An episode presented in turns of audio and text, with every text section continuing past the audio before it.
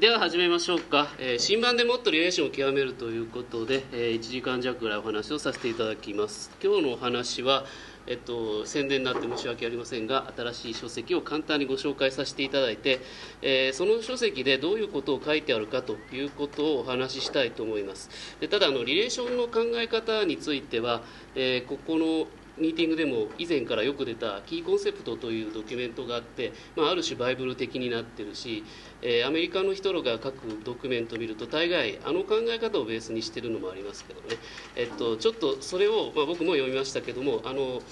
えっとまあ、同じことと言ったら変なんですが、えっと、それを、えーどう説明するかっていう事実をどう説明するかっていうのは、まあ、人それぞれかと思いますので、まあ、ちょっと自己流ではありますけども本に書いた内容を、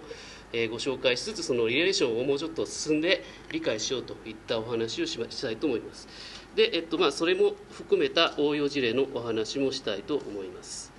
で、えっと、まず最初に、えっと先ほどもうご紹介ありました、えっと、枕元に置いといたらいい本の一つなんですが、えー確かにこの本はですねあの寝れ 寝れない時に読むととてもよく寝れると思います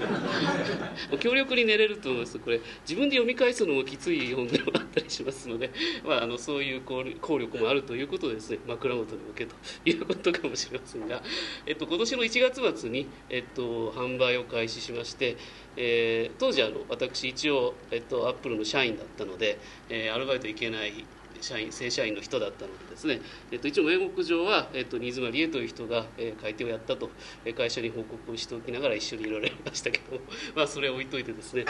えっと、最初の、えーリレーションで極めるファイルメーカー7、えーファイルメーカーがカタカナだったので、えーファイルメーカー社的にはなんじゃこれと思われたかもしれませんが、今回やっと英文になりですね、まあ、あの古い方が、えっと、ファイルメーカー7だったたので、えー9に対応ということもあったんですけどもあの古い方は、えっと、リレーショナルデータベースという考え方にあえて絞って書こうと思って書きました。でその後、えーさらに何を勉強しなきゃいけないかを考えて、えっと、プラスアルファでコンテキストということを考えようということで新しいバージョンを作りました。ただあの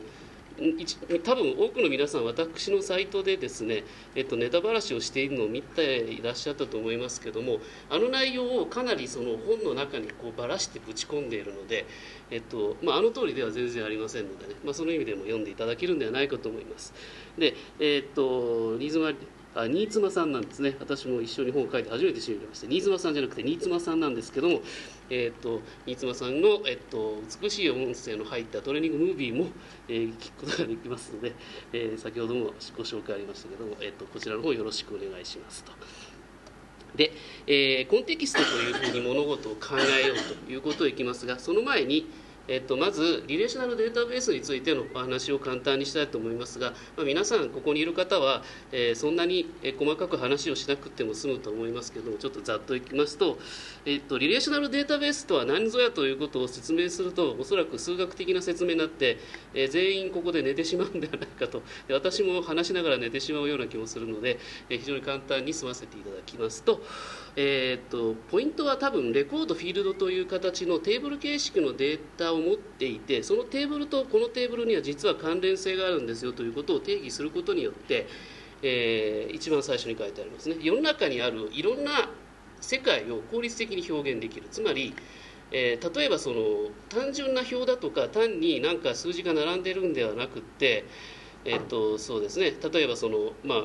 よくある伝票のようにですね1枚の伝票に複数の商品は書かれるんだけどもその伝票は1箇所にしか送らないとかいったそういったいろんなえー社会で起こるルールのデータ化ということが、えー効率的にできるというのがリレーショナルデータベースの一番いいところです。で、えーただ、えっと、ほんそれがあの理論的にはそういうことなんですけどもじゃああとそれを使えるようにするには実装という非常に深い問題がありましてでそれでこういろいろこうバリエーションというのが出てくるわけですね。で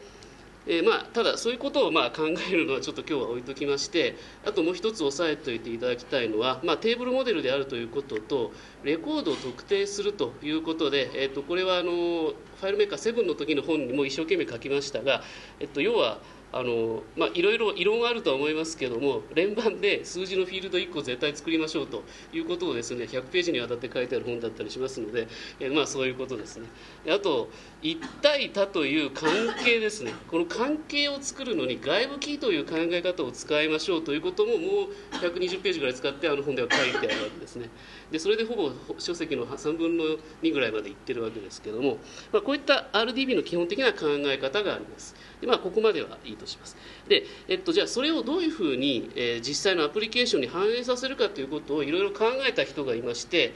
えー、いわゆるデータベースの設計の問題と皆さん言ってるかと思いますが、えっと、 ER図 ですね、エンティティ・リレーション、えー、グラフとか、エンティティ・リレーションシップグラフとか言われます。であのえっと、キーコンセプトのドキュメントにも書いてありますがリレーションシップとリレーションというのは、えっと、一応今日は同じ意味合いで使いますね。 FileMakerの世界ではということなので、えー、同じ意味合いで使いますけども、えー、このエンティティ・リレーションシップ図、えーと、こういうものをまず書いてデータベースをこういうふうに設計しようっていうことを、え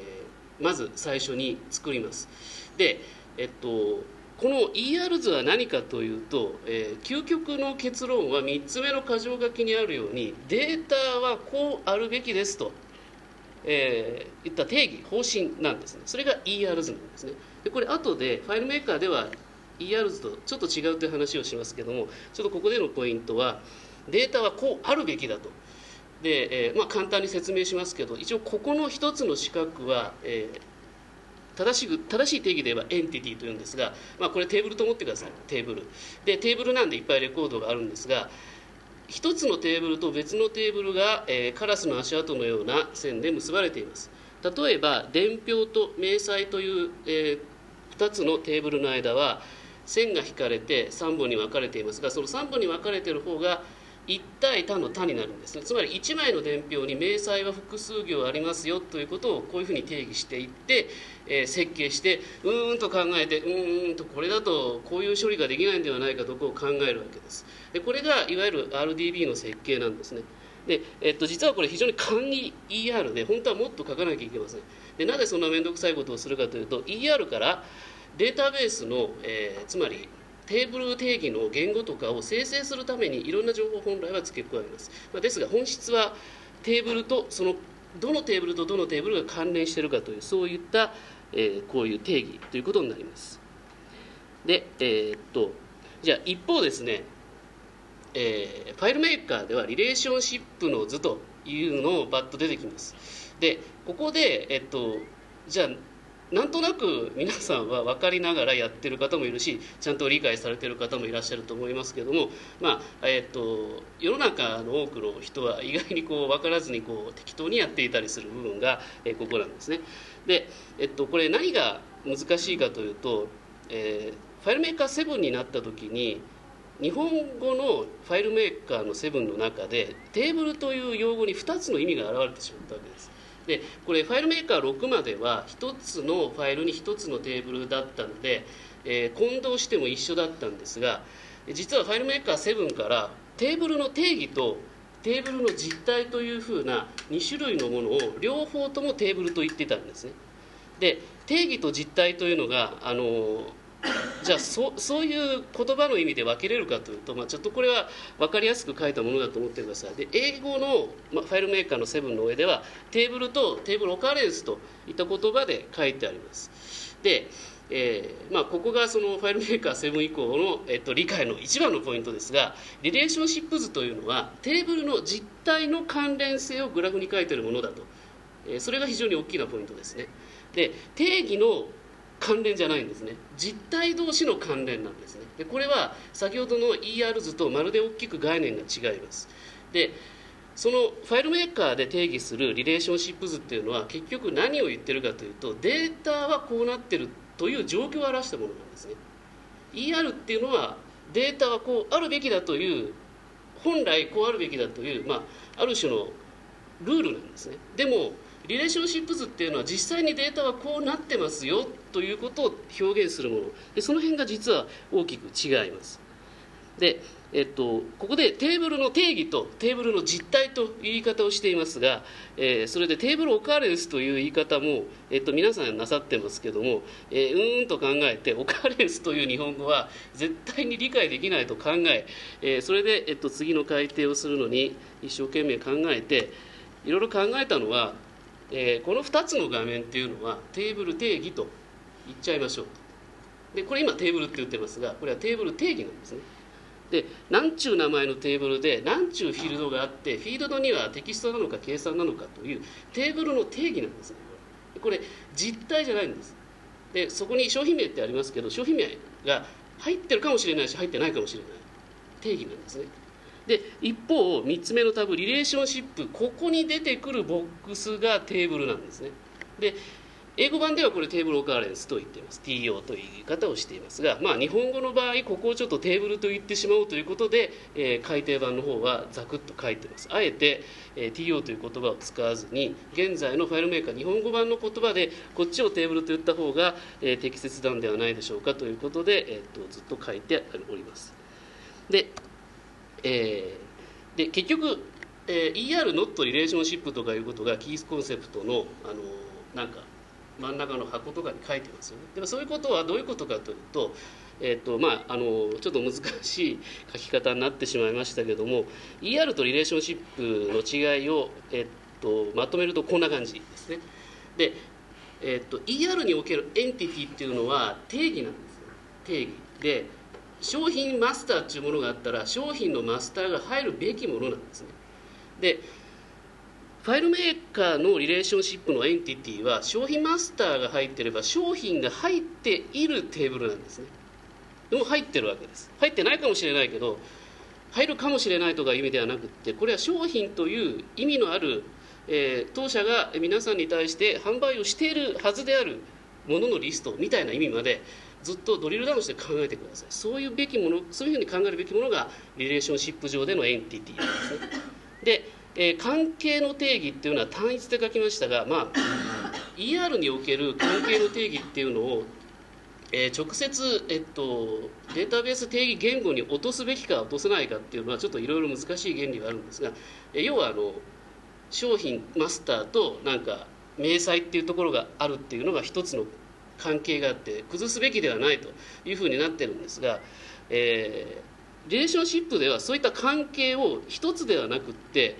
あの複数作れるんですね。これはどういうことかというと、えー、後でもちょっと説明しますがちょっと後で詳しく説明しましょうか。ここではあの ER では単一リレーションシップでは複数という非常におすごい大雑把ですがよく考えるとそれでほぼ全て説明できるという言葉にうまくなってるようにちょっと自分では思いますけどね。でかつリレーションシップを複数持たせるべきであるというのがファイルメーカー上での効率的なデータベースの作り方とされています。意味を持ってしまっているので一つのエンティティを違う用途に使わないようにするっていうのが実は非常に大きな方針になります。あのでできちゃうこともあるんだけどもあえて使わない方がいいと、えー、あの場所場所に応じて違う服を着ていくようなイメージを考えればいいんじゃないかと思います。あと自己参照という考え方がエンティティリレーション図ではあるんですがというのはえー、商品マスターというものは複数定義できないんですね。それはマスターなので複数定義したら別のものになります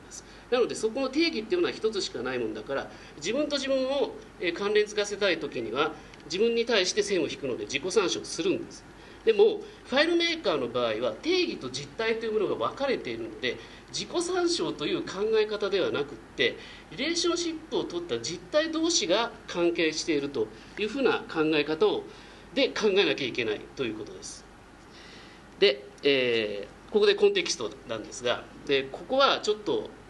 US 版というか英語版のファイルメーカーでも曖昧なんですけども多分コンテキストっていうのを最初に皆さんが目にしたのはフィールドの式の定義のところだと思うんですね。でコンテキストを選ぶっていきなりなってコンテキストで何だろうと思うわけですけども、えっと、いろいろ調べてるとどうもちょっと英語的には普通な単語あの日本語でも普通な単語のものってあえて用語にしてバズワードにしないで言っちゃいますよね。で英語の上でもコンテキストといった時にはそれはある種何かを連想させるもののようなんですがじゃああの日本語でコンテキストって言われても、えー、なんか全然わからないわけですね。で、えー、いろいろ見た見ていくとどうもコンテキストというのが本来の、えー、データベースのある種の状態全体を指す言葉のような、気がしてきて一生懸命考えてどういうふうに表現すればいいかを考えたのがこの図です。でファイルメーカーの中にはいろいろなものがあります。でえ上の段下の段でうまくちょっと分かれているんですが上の段はえ実体のない定義なんですね。テーブルの定義があると。で、え、2番目のテーブルっていうのはちょっとあるようなないようななんですが、えっと、この2番目のテーブルっていうのが、まあ、いわゆるテーブルオカーレンスの意味です。でそしてレイアウトという定義があるわけですけどもテーブルの定義に従って実データ左側ですね。テーブルの定義に従って実データがどっかに保存されています。イメージで考えます。どっかにテーブルのデータがあります。まあそれはいいですよね。で、えー、いろいろ考えていくと結局究極的には実際のデータを絞り込んだり相当したりしてレイアウト上に表示しますレイアウト上に配置されたフィールドのマッピングというかアサインメントをしてバシバシと ID だの商品名だのが出てきてそれがウィンドウに出てきますよね。でそういったいろいろなものをこう切り刻んでいくとファイルメーカーの世界っていうのはテーブルの定義があってそれに基づいて実データが存在する。そしてテーブルあるいはテーブルオカーレンス TO というものがあると。ででその TO っていうものが何を保持してるかっていうと実は絞り込み結果だとかソートだとかソート結果だとかいった。そういったさまざまな実データから何を取ってきてテーブルとして見せるかという情報を TO っていうのは持ってるわけです。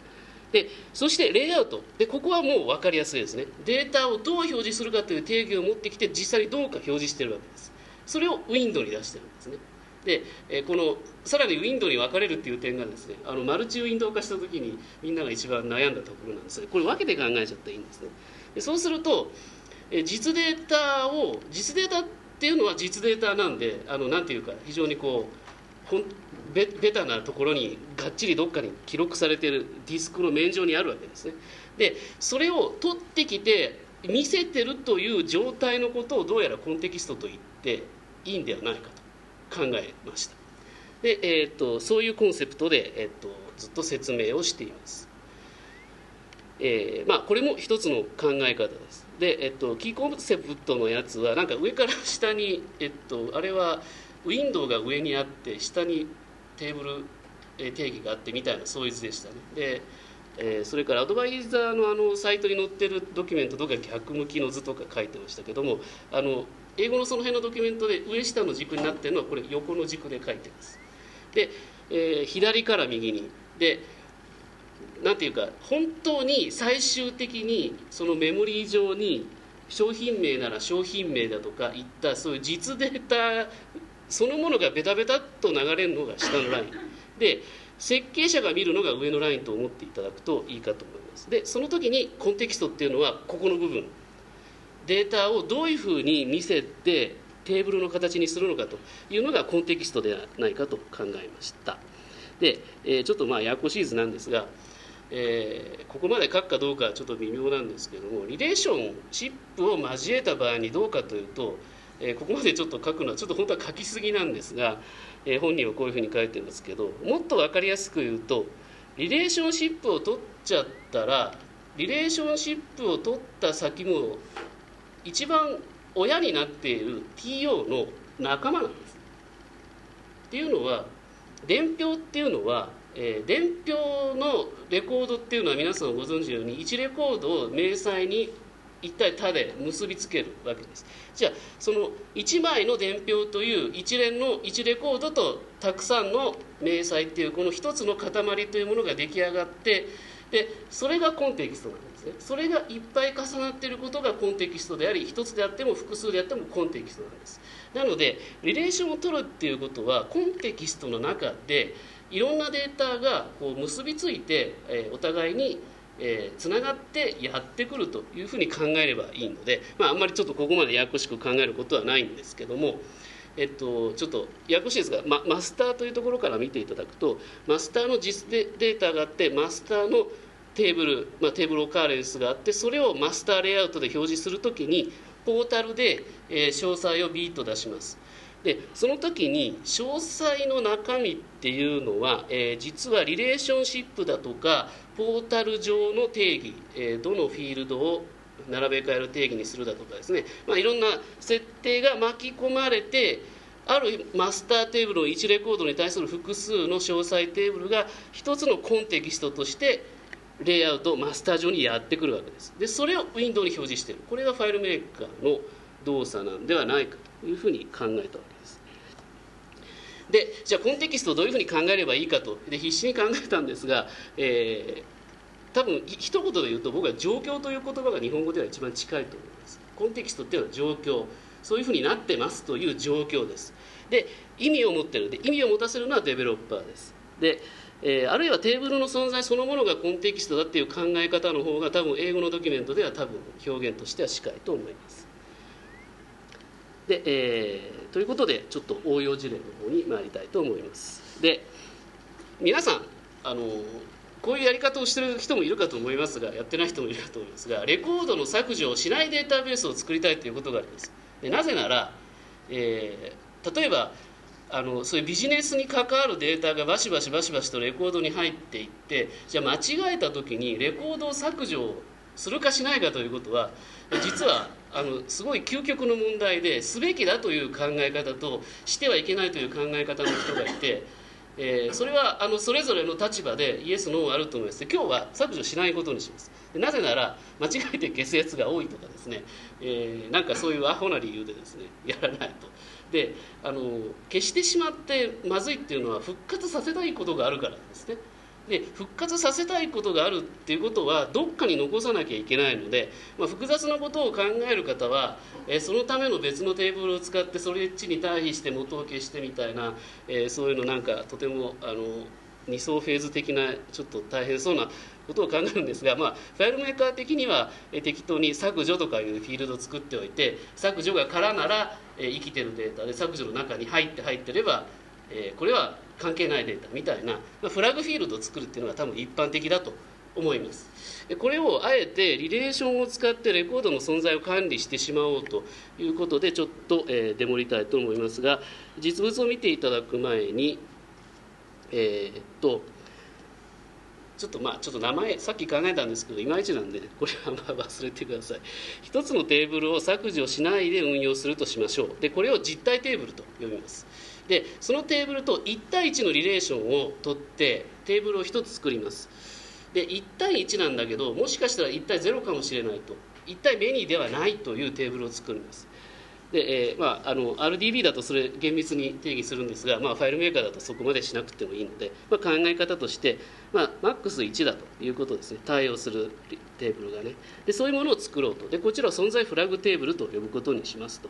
書いてますが、えっとまあ、大体こんな感じ。でこれをちょっと頭に入れて、えー、ファイルメーカーに移動したいと思いますがえっと、ちょっとママスターが関わった時に本来はもっと考えなきゃいけないこといっぱいあるんですが今日のところはちょっとデータテーブルがにあるものを削除しないんだけども存在しないことにするためにデータ存在というテーブルを作ると思ってください。で、えー、データテーブルは ID というシーケンシャルな数字が入るフィールドと何か適当な入力と書かれたあとは何でもいいんです。まあ適当です。でデータ存在はポイントはデータ ID というフィールド。真ん中のデータ ID というフィールド。つまり実体テーブルの ID を持っているフィールドがあるテーブルというふうなものを作ります。でこれの設計の状態で、えちょっとファイルメーカーを動かしてみたいと思います。データというテーブルがあってえー、っとまあまあ、なんかこういうふうにした方がいいですね。でこれ単に new とやっていくと ID1011 に、まあ、途中からやってるんですがこういうふうにこうデータが入っていきますよね。でここれは意図してないです。で何を意図してるかというとデータに新規レコードというちょっと新規レコードだけどうしてももうスクリプトを使おうと。で別にスクリプト作ってややこしいことをやるんではなしにえ単純に、えっと、新規レコードを作って、えー、ここですね。え、っとデータの ID 一番左に出てる ID ですね。これをデータ存在という別のテーブルのデータ ID フィールドに入れるということをやっています。要はリレーション取ってる先のテーブルに無理やり入れてると。で、えーと、もちろん、えー、もちろんですねここのリレーションここのリレーション。ここのリレーションでこのチェックを入れています。リレーションシップを利用して相手に新しいレコードを入れるというのをやってます。でこうやっておけば、えーと左の2つのフィールドは自分のテーブルのフィールドですね。テーブル定義のフィールドですね。で右側が、えっと、データではなくて、えっと自分でも覚えないですね。データ存在テーブルの方のデータ ID フィールドですね。でこれでスクリプトを実行するとこういうふうに自分のものがこう入っていくわけです。でこういうふうにしといてあげると当たり前ですがデータ存在の側を見るとこれで、えー、っと一覧表示にすると,、えー、っと15161718のデータだけがあると。ということはこっちから、えー、っとつまり、まあ、今同じリレーションシップでやってしまいますがデータ存在の側を、えー、レイアウトに指定してあげるとそこにあるレコードでデータの方のフィールドを並べてあげるだけで、えー、あるなしの判断ができるわけですね。ででもし例えばこのデータ ID16 番を消したければデータのこちらの16番をこちらを消すのではなくってデータ存在のこのこちらだけを1個消してあげます。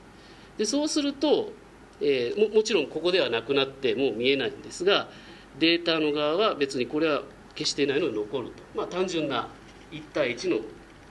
データベースですね。で1対1でその存在を覚えさせている方をデータの存在ですね。データの存在を覚えさせている方を消してあげればいいのでこっちは単に存在してるとデータ ID とフィールドに数字を入れといてデータがあるということを覚えさせているだけなので実データは、えー、っとこちらに残るわけです。でもじゃあ例えばマスターフィールドでマスターのフィールドで、えー、この時ちょっと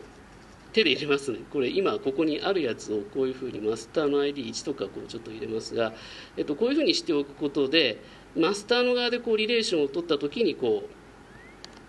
うよいしょ。これでいけるかな。マスターの方でリレーションを取った時にどっちにリレーションを取ってるかというとえー、っとよあれ出ない。どっか変なところに出てるのかな。よいしょ。これで出ないかな。あ出ましたね。えっとデータの存在の方のテーブルをリレーションに展開しています。でそうするとあのデータの方は消したり消してなかったりするものがダーッとあるわけですよね。でもデータ存在の方は存在してほしいレコードだけがあるわけですね。なのでこっちをポータルで引っ張ってきてあげることによって、えー、こういったポータルの中につまり存在しないものは出ないということができるんではないかと。で、えー、ここで、えー、一つ面倒くさいのは多分え新規レコードを作った時にもう一つ同じ自分の影のような存在のテーブルを1個作ってあげるということだけなのでであればマクロで処理してもいいんじゃないでしょうかと。いった、えやり方です。でこういったあのリレーションの、まあ、使い方もあるということを、えー、ちょっとご紹介したかったということです。でただあのこれですね、えー、存在する方に外部キーを持たせることになるのでえー、実は今マスターってあってこれがややこしいって言いましたけどもあの今あのデータの方が主になってますがじゃあマスターの方を主にした時にどうするとか言った時に、えっと、実はその、えー、データ存在の方にいっぱいこう ID を作っていくことになり、えっと、ちょっと本来あの複数3つか4つを同じようなやり方でデータとデータ存在みたいなやり方でじゃあ今まで5つあったテーブルの、えーと、リンクをじゃあ 10, 10, 個に増やそうと。でそれやっちまうとちょっと実は非常に、えーと、わけわかんなくなります、えー、それぞれのデータ存在のテーブルのために相手のいるやつはみんなそっち側に ID 持たせなきゃいけないので、えー、なんか掛け算な世界に入っていくので、えー、それはちょっと全ての場合これがいいっていうわけではありませんけれども、まあ、一つのリレーションの応用と、えー、考えていただければと思います。で、えー、今の話何がコンテキストだったかというと,、えーと、多分